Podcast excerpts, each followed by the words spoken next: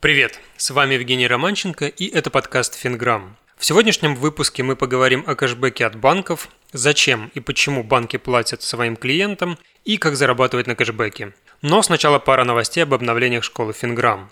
В прошлом выпуске я обещал вам сюрприз. Кто подписан на соцсети Финграмма, уже в курсе.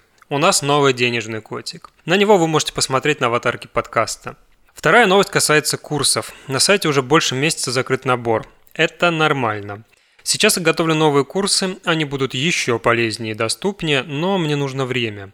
Я немного не вкладываюсь в сроки, в которые планировал все запустить, но не переживайте, все точно будет. Ну а теперь переходим к заявленной теме – кэшбэк. Итак, кэшбэк – это когда вам возвращают часть денег после покупки чего-либо. Сегодня мы поговорим о кэшбэке от банков. Допустим, вы покупаете футболку за 1000 рублей и оплачиваете покупку картой. Как думаете, сколько из этой тысячи получит магазин? Ну, как вы уже догадались, точно не 1000 рублей. Скорее всего, что-то в районе 970 рублей. Внимание, вопрос. Куда делись 30 рублей? Эти 30 рублей поделят между собой два банка. Ваш банк, банк продавца, у которого вы купили футболку, и платежная система, та самая Visa или MasterCard, ну или еще какая-нибудь. Причем ваш банк заберет себе что-то в районе 24 рублей, а по 3 рубля возьмут банк продавца и платежная система.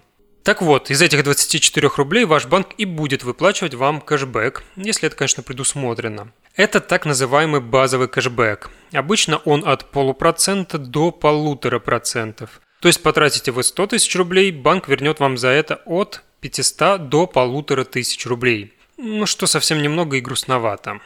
Но рано расстраиваться. Есть еще так называемый повышенный кэшбэк. Это когда банк предлагает вам выбрать особые категории, в которых у вас, собственно, и будет повышенный кэшбэк. Например, у Тинькова это три категории с кэшбэком 5% на выбор каждый месяц. А у Сбера есть категории, в которых повышенный кэшбэк бонусами аж 20%. И это уже интересно.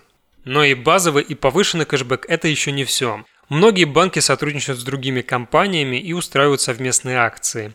И вот тут обычно больше всего можно заработать. Я как-то покупал билеты в кино с кэшбэком в 50%. Вот это действительно было приятно. Итак, все основные виды кэшбэка от банков мы рассмотрели. Теперь рассмотрим основные подводные камни. Первый – это лимит на кэшбэк. Если вы подумали, что банк будет вам выплачивать любую сумму в зависимости от ваших трат, это не так. Например, у Тинькова ограничение на базовый кэшбэк 3000 рублей в месяц. У Сбера в зависимости от уровня Сберспасибо до 45 тысяч бонусов. Второй нюанс – это стоимость участия в программе. Тут все банки ухищряются как могут.